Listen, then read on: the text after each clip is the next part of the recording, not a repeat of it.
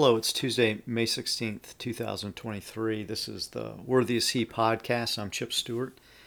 And what I'm going to cover today in this episode on freedom in Christ is from a teaching in our men's group at Dunwoody Community Church that, um, that I led in August of 2022. And this was delivered between the, uh, the teachings on Bible intake and the believer's rewards um, which I haven't recorded as an episode yet, but I do plan on covering in a future episode. So, as we talk about uh, freedom in Christ today, it's going to be primarily based on um, scriptures in John chapter 8 and Romans chapter 6 through 8. So, we'll, there's going to be other uh, scriptures that I'll, I'll be introducing in as, as we go through it, but those are going to be the primary basis for, for what we're going to talk about. And the reason why I feel this is important is there seems to be a misunderstanding what it means to be free in Christ. Uh, sometimes I think that um, some people believe that they can just you know, run around helter skelter, run amok. Um, it's like they accept the, the blood of Christ and then they're free to do whatever they want. But this, as we go through this, this is clearly um, clearly not the case. I think we need to have a really good, solid understanding of what it it means to to be free in Christ, um, because we've been bought with a price, and our uh, and our new master has a very real and present claim on our lives. So, um, with that being said, we're going to take a look at what is meant by freedom in Christ um, by looking at uh, the the scriptures I'm talking about in John 8 and Romans 6 through 8. And as I read through them, see if you can pick up uh, those places where the scriptures talk about our newfound freedom in our Lord and Savior Jesus Christ. And then what I'd like to do uh, at that is uh, follow with a discussion of what we are free from and what we're free to do based on our freedom in Christ. In, the, in what I cover, it won't be exhaustive. I won't hit every point. I'm sure there's many others, but I, I just want to give you some major points to think about. And there may be others that come to your mind, and that's absolutely wonderful. And then a subsequent episode, um, I want to talk about what we're not free from and we're not free to do um, as part of being free in Christ. So, what, what I'm going to do is I'm going to start out uh, in John chapter 8 with verse 31 and read through verse 58. Um, there's going to be quite a bit of scripture here. Um, I encourage you to, to listen and again try to pick up on those places where it talks about our uh, the change that we have in our nature and our lives based on being saved by Christ and and how we are free, what we're free from, what we're free to do based on that. So see if you can pick up on it um, as I read through um, these two sections. So starting um, John chapter 8, verse 31. To the Jews who had believed in so to the Jews who had believed him, Jesus said, If you hold to my teaching, you are really my disciples. Then you will know the truth, and the truth will set you free. They answered him, We are Abraham's descendants and have never been slaves of anyone. How can you say that we shall be set free? Jesus replied, Very truly I tell you, everyone who sins is a slave to sin. Now a slave has no permanent place in the family, but a son belongs to it forever. So if the Son sets you free, you will be free indeed. I know that you are Abraham's descendants, yet you are looking for a way to kill me because you have no room for my word. I am telling you what I have seen in the Father's presence and you are doing what you have heard from your father. Abraham is our father, they answered. If you were Abraham's children, said Jesus, then you would do what Abraham did. As it is, you are looking for a way to kill me, a man who has told you the truth that I heard from God. Abraham did not do such things. You are doing the works of your own father. We're not illegitimate children, they protested. The only father we have is God Himself. Jesus said to them, if God were your Father, you would love me, for I have come here from God. I have not come on my own. God sent me. Why is my language not clear to you? Because you are unable to hear what I say. You belong to your father, the devil, and you want to carry out your father's desires. He was a murderer from the beginning, not holding to the truth, for there is no truth in him. When he lies, he speaks his native language, for he is a liar and the father of lies. Yet because I tell the truth, you do not believe me. Can any of you prove me guilty of sin? If I am telling the truth, why don't you believe me? Whoever belongs to God hears what God says. The reason you do not hear is that you do not belong to God. The Jews answered him, Aren't we right in saying that you are a Samaritan and demon possessed? I am not possessed by a demon, said Jesus, but I honor my Father, and you dishonor me.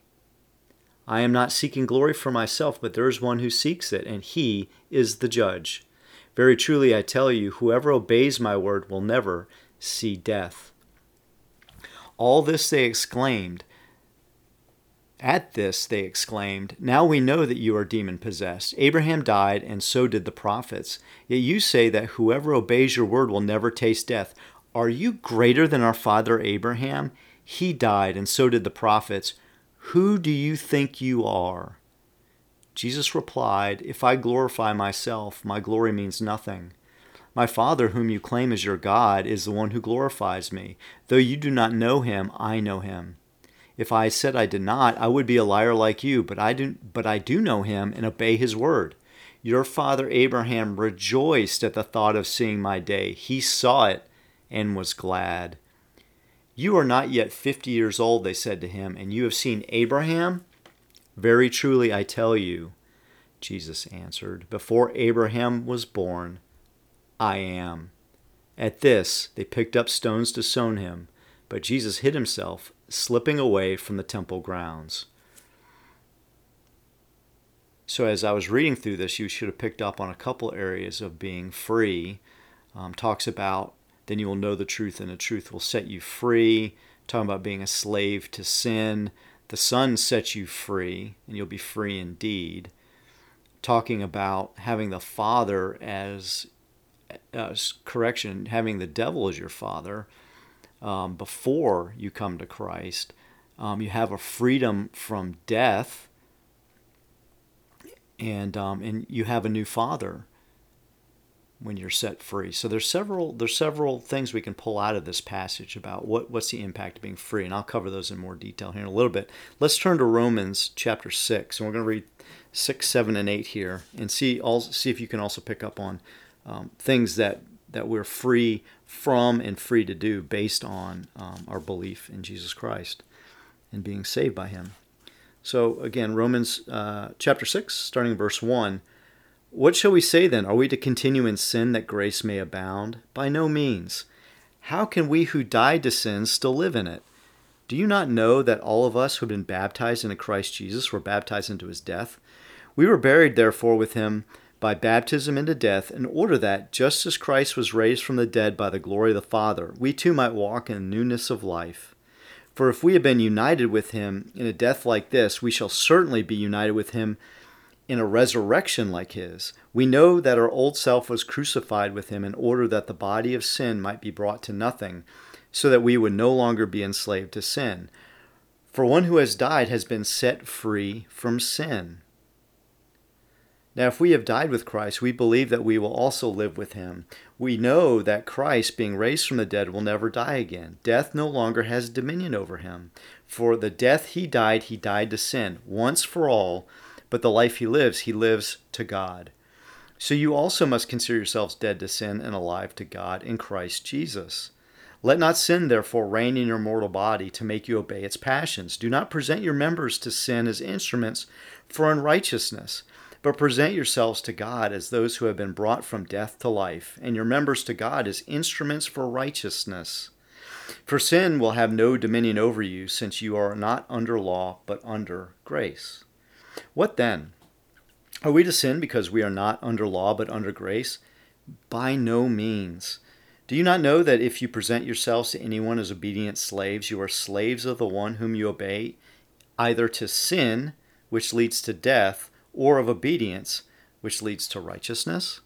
But thanks be to God that you, who were once slaves of sin, have become obedient from the heart to the standard of teaching to which you were committed, and having been set free from sin, have become slaves of righteousness.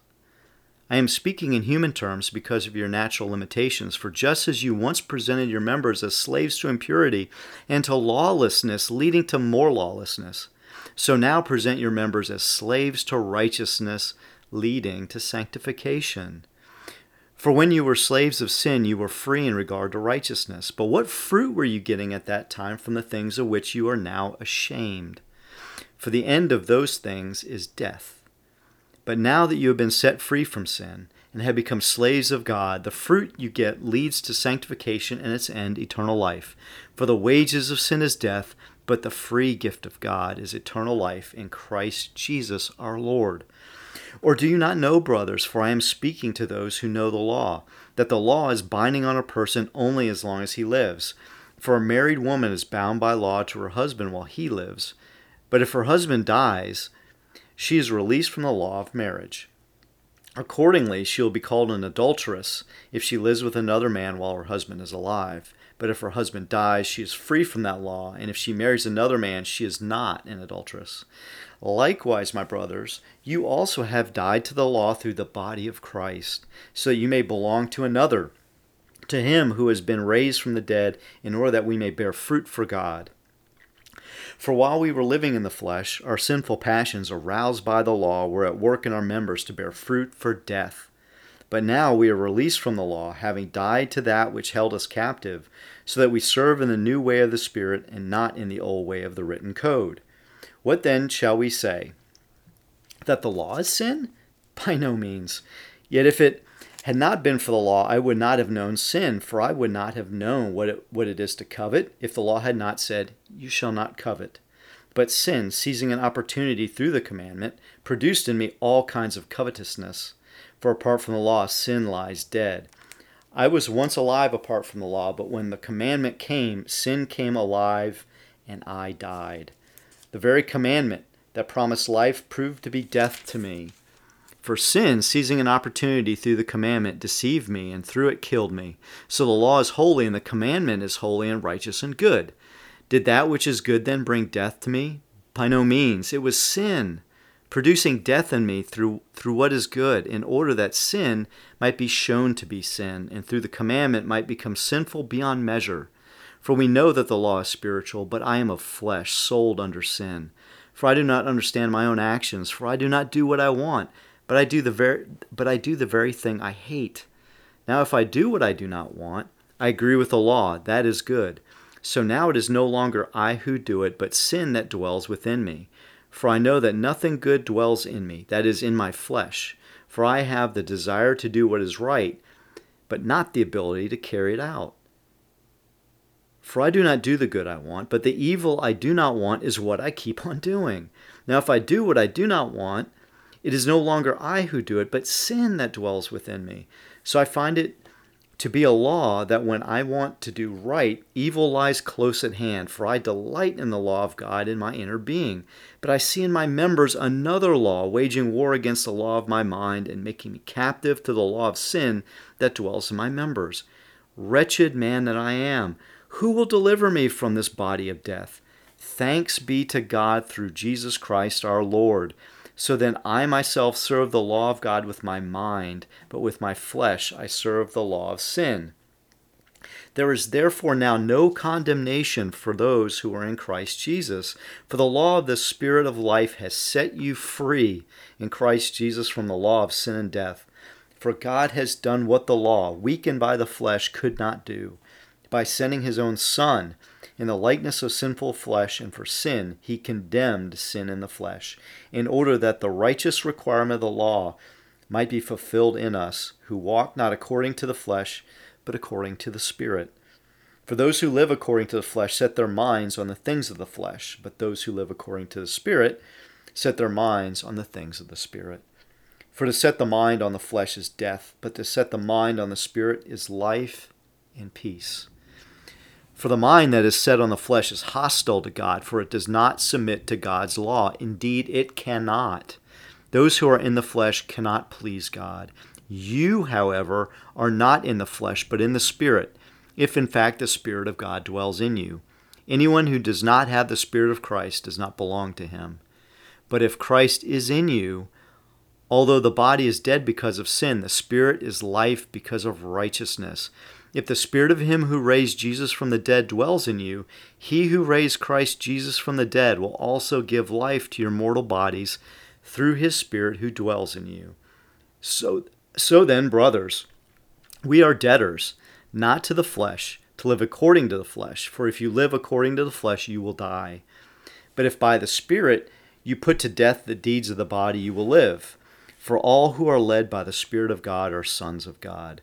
For you, for you did not receive the spirit of slavery to fall back into fear, but you have received the spirit of adoption as sons, by whom we cry, Abba, Father. The Spirit Himself bears witness with our spirit that we are children of God, and if children, then heirs, heirs of God, and fellow heirs with Christ, provided we suffer with Him in order that we may also be glorified with Him.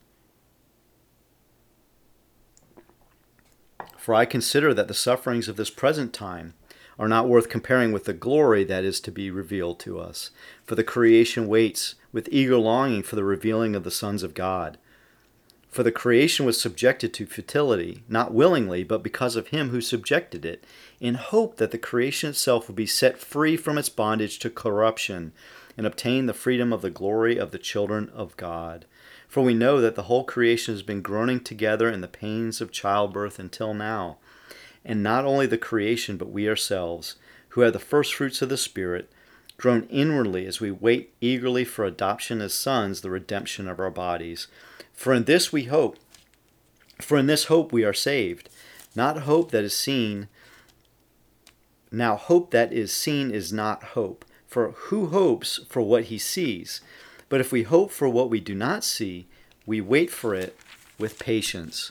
Likewise, the Spirit helps us in our weakness, for we do not know what to pray for as we ought. But the Spirit Himself intercedes for us with groanings too deep for words, and He who searches hearts knows what is the mind of the Spirit, because the Spirit intercedes for the saints according to the will of God. And we know that for those who love God, all things work together for good, for those who are called according to his purpose. For those whom he foreknew, he also predestined to be conformed to the image of his Son, in order that he might be the firstborn among many brothers. And those whom he predestined, he also called. And, and those whom he called, he also justified. And those whom he justified, he also glorified. What then shall we say to these things? If God is for us, who can be against us? He who did not spare his own son, but gave him up for us all, how will he not also how will he not also with him graciously give us all things? Who shall bring any charge against God's elect? It is God who justifies. Who is to condemn? Christ Jesus is the one who died. More than that, who was raised, who is at the right hand of God, who indeed is interceding for us. Who shall separate us from the love of Christ? Shall tribulation, or distress, or persecution, or famine, or nakedness, or, or danger, or sword? As it is written, For your sake we are being killed all the day long. We are regarded as sheep to be slaughtered. No, in all these things we are more than conquerors through him who loved us. For I am sure that neither death nor life, nor angels nor rulers, nor things present nor things to come, nor powers, nor height nor depth, nor anything else in all creation will be able to separate us from the love of God in Christ Jesus our Lord. So now, let's take what we've what we've read there, what we've read together, and let's pull out some of the freedoms. What does freedom in Christ mean? So the question I ask is okay, well, what are we free from and what are, what are we free to do, if you will? Okay?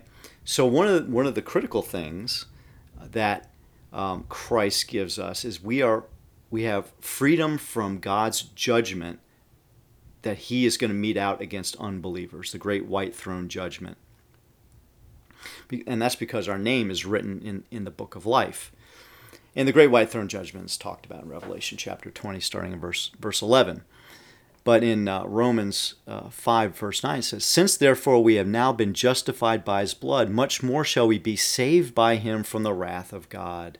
So here Paul is telling us that Christ is saving us from God's wrath, that judgment on, on the unbelievers and, and for their sin. Romans uh, chapter 1, verse 18 um, starts and then follows in Romans 2, talking about his wrath and the, and the righteous judgment against evildoers. And that's what we are being saved from. the first verse in Romans chapter 5 says, Therefore, since we have been justified by faith, we have peace with God through our Lord Jesus Christ. And then the first verse of Romans chapter 8 There is therefore now no condemnation for those who are in Christ Jesus, for the law of the Spirit of life has set you free in Christ Jesus from the law of sin and death. So that's what we had read uh, in the passage. There's now no condemnation there is no judgment from God uh, for our sins. There, we are free from God's wrath against the unbelievers. Christ also sets us free from death. He gives us freedom from death. Romans in chapter 5, verses 20 and 21 says, Now the law came in to increase the trespass, but where sin increased, grace abounded all the more so that as sin reigned in death, grace also might reign through righteousness, leading to eternal life through Jesus Christ our Lord. And then Paul in chapter 6, verse 23 of Romans says, For the wages of sin is death, but the free gift of God is eternal life in Christ Jesus our Lord. It was what we read. He is giving us eternal life. We are free from death. And then and then also in chapter 6 starting verse 8 now if we if now if we have died with Christ we believe we will also live with him. We know that Christ being raised from the dead will never die again. Death no longer has dominion over him. For the death he died he died to sin once for all but the life he lives he lives to God. So you also must consider yourselves dead to sin and alive to God in Christ Jesus so this this theme of eternal life. He's saving us from death, from the eternal death. We are also free from having Satan as our father. As you remember in John chapter 8, starting verse 42, he said um, to, to the Pharisees, If God were your father, you would love me, for I have come, come here from God. I have not come on my own. God sent me. Why is my language not clear to you? Because you are unable to hear what I say. You belong to your father, the devil, and you want to carry out your father's desires. So the people in this world have one of two fathers. They either have, either have the devil as their father or our Father in heaven, the Creator, as their father. It's one, one or the other. And we, are, we have been saved from having Satan as our father. In Romans chapter 8, verse 14, it says, For all who are led by the Spirit of God are sons of God the Spirit Himself bears witness with our spirit that we are with our spirit that we are children of God.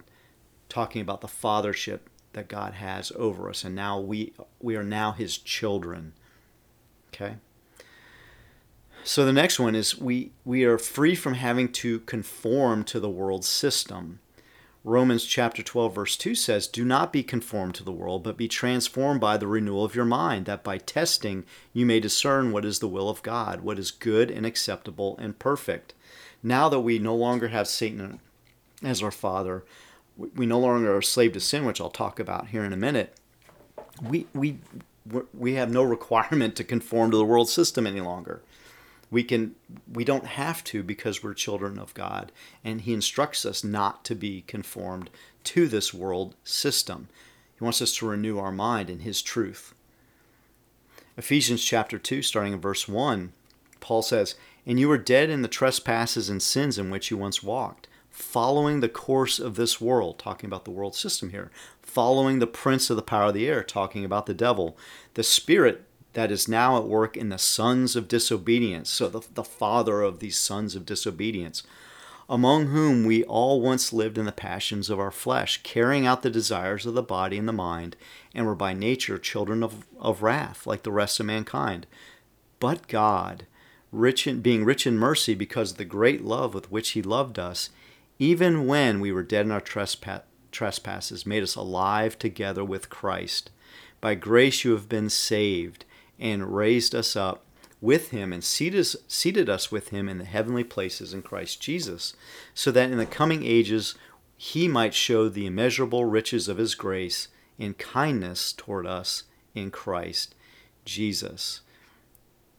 Talking about us formerly following the course of this world. We no longer have to do that because we are free.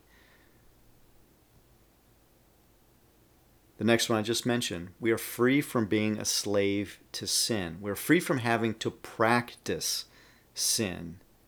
Doesn't necessarily mean we can't sin, because we can certainly choose that, but we're no longer a slave to sin where we have to sin, where we're practicing sin. Romans chapter 6, starting verse 5. For if we have been united with him in a death like his, we shall certainly be united with him in a resurrection like his.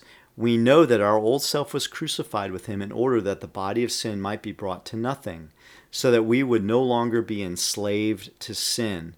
For one who has died has been set free from sin. And then continue on in verse 10 For the death he died to sin once for all, but the life he lives, he lives to God. So you also must consider yourselves dead to sin and alive to God in Jesus Christ.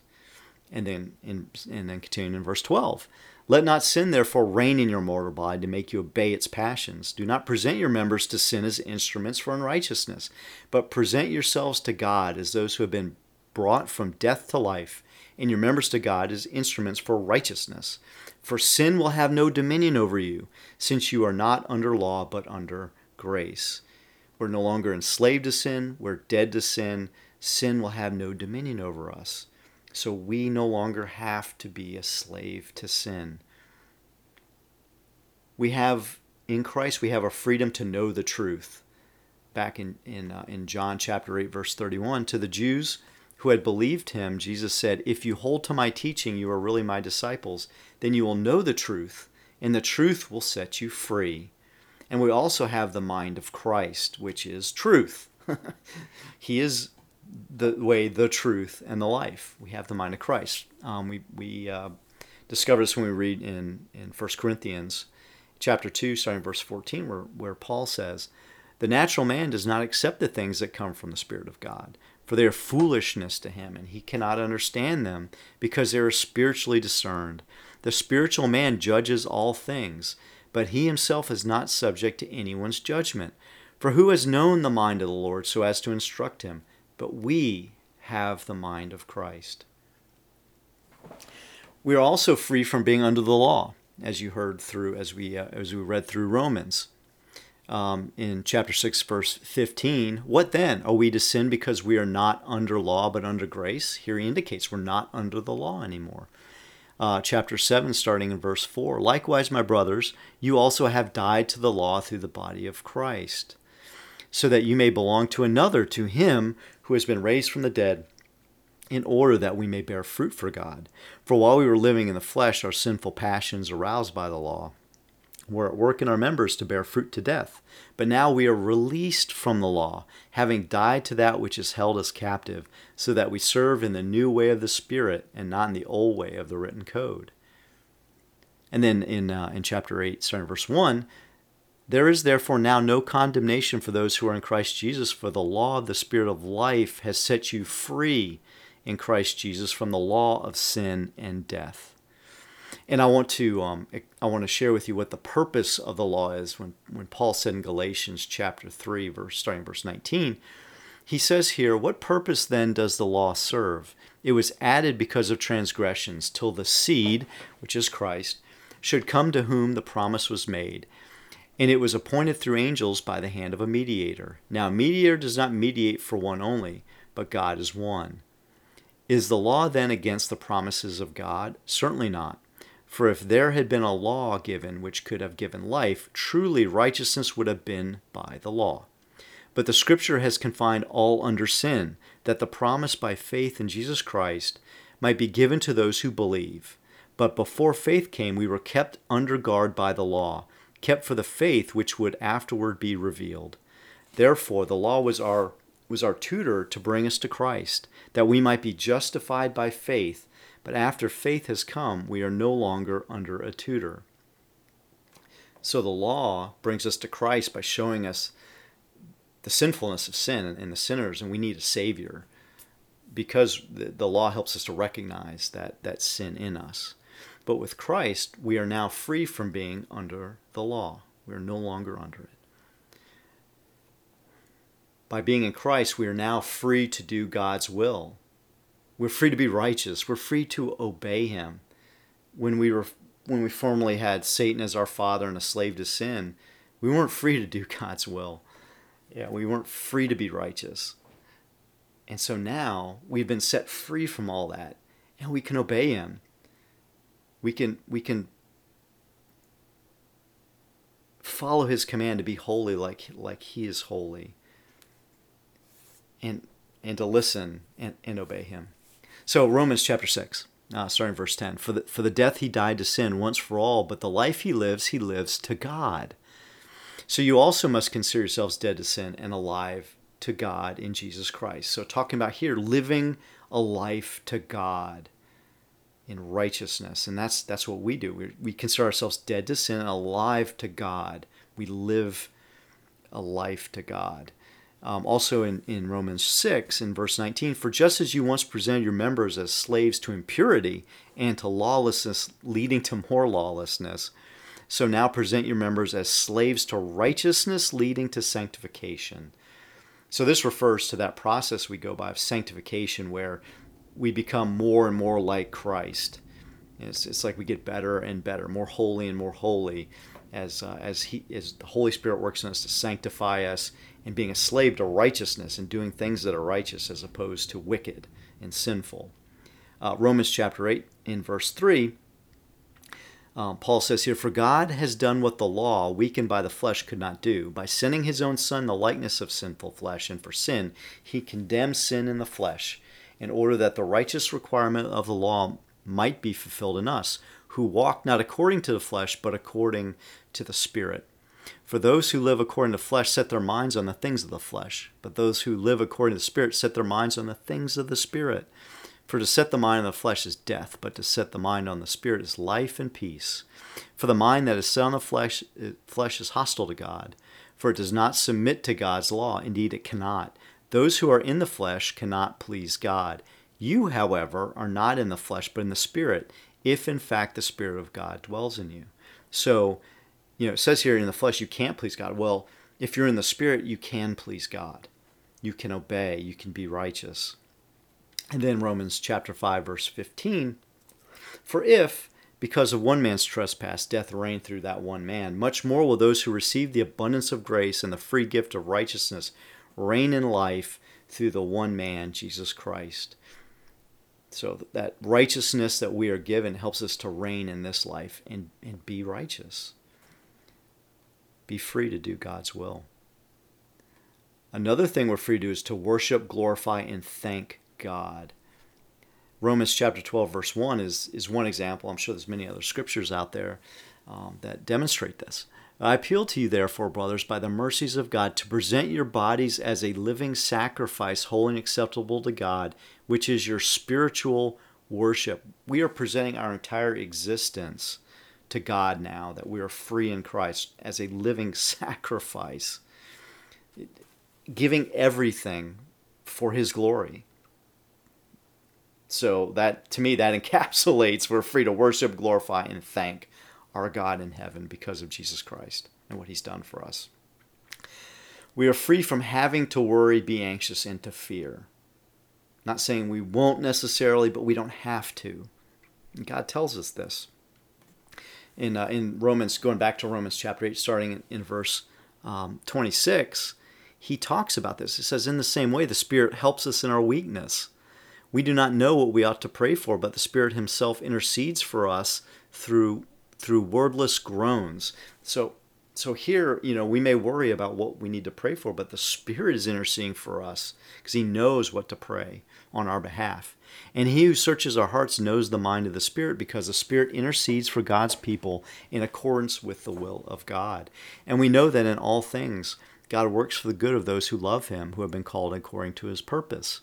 For those God foreknew, he also predestined to be conformed to the image of his Son, that he might be the firstborn among many brothers and sisters. And those he predestined, he also called. Those he called, he also justified. Those he justified, he also glorified. So we don't have to worry about our, our salvation. We are safe. We are safe in his hands. And everything in our life is working together for our good. So even though it may seem terrible at the time, it, it, is for our good and His glory, and we need to understand that.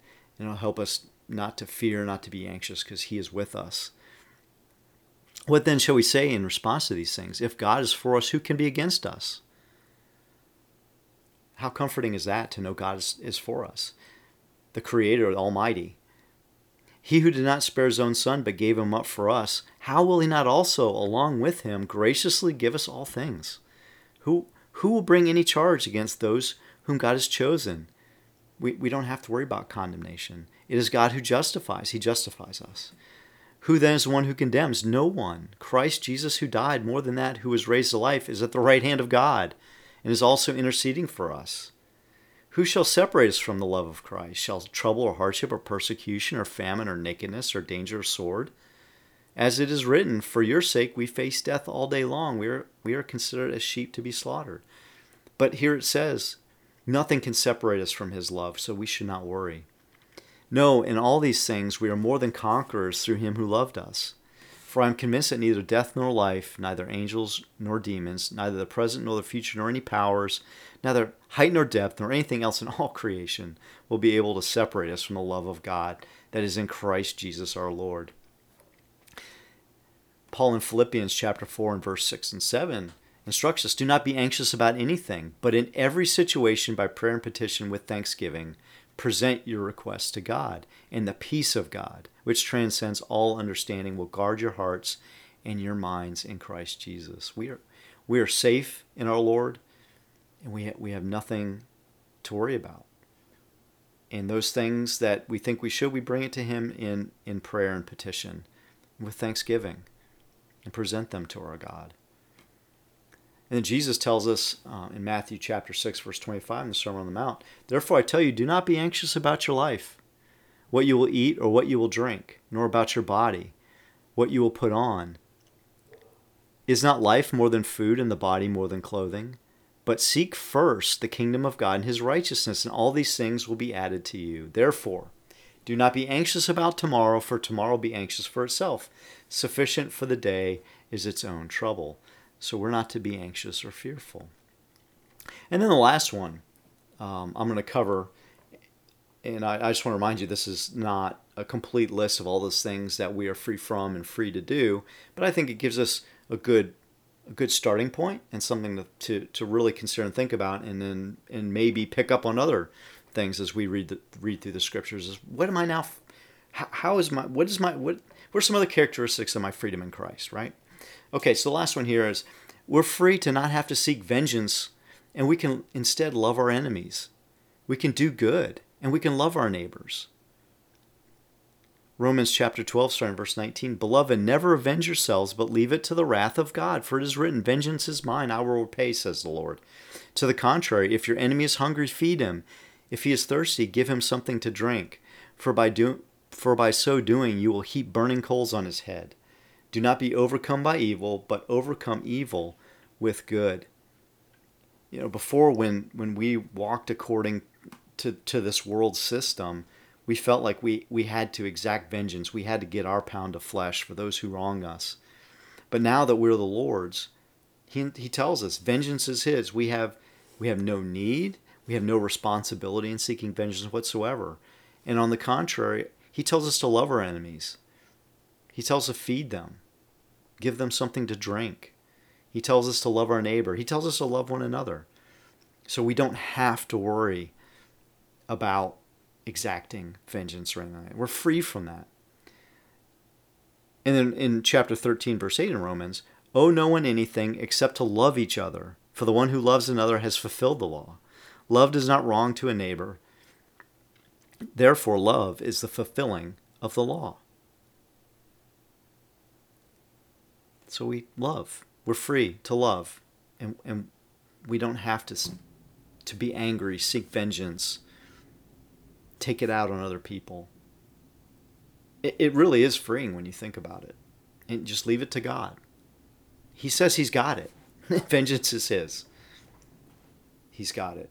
We, we do what we're told to do by Him. We be obedient and we love others. We love others. So that's the last one in the list, um, just to go back through it real quickly. So, what are we free from when when we become Christ's? And what are we free to do? Well, we're free from God's judgment, and we're free from God's wrath. That's one of the key elements. We're free from death. He's given us eternal life, and, and now there's no condemnation for us. We're free from having Satan as our father. We have a good, holy Father who only wants the best things for us. Everything works together for good for those who love God and are called according to his purpose. That's us. That's us. And we no longer have to serve this, this, this father of lies who's a deceiver. Hallelujah. We're free from having to conform to this world system. How we used to be, how we used to be conformed to it and following the course of it, following the prince of the power of the air, like I was talking about before. We're free from that. We're free from being a slave to sin and having to practice sin. We're free to know the truth as opposed to all the lies that we're surrounded with in the world system. We can now know the truth we have the mind of Christ. And this truth, he says, will set you free. We're free from being under the law. Through Christ's death, we are dead to the law. And now we are alive in the Spirit. We're free to do God's will, to be righteous, to obey. So that's that's kind of the opposite of being a slave to sin. No longer a slave to sin. And and now we're free to do God's will.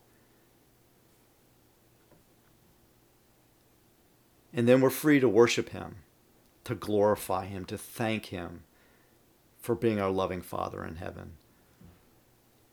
And then we're, we're free from having to worry, to be anxious, to be fearful because of who God is and what He tells us. And then finally, the, the last example I use is we're, we're free not to have to seek vengeance. And instead, we can love our enemies. We can love our neighbors. We can love our brothers and sisters in Christ. And it's because of who God is. It's because of who God is. So these are all things that we can rejoice in knowing about the freedom in Christ. And, and next time, I, I want to talk about what are we not free from? Because I think there's some misunderstandings. And I want to make sure that we, we understand that there's certain things that we're, we're not free from in Christ. And so I'm going to make you wait for it. Uh, we've already gone over in about 40 minutes here. And uh, I think we'd, we'd go quite, quite a bit longer. So I'll save it for the next episode. But I hope you found this um, to be uh, to be edifying and and something that you can rejoice in. Rejoice to uh, to our Father in heaven for what He's done for us through our Lord and Savior Jesus Christ. And so until next time, may God bless you.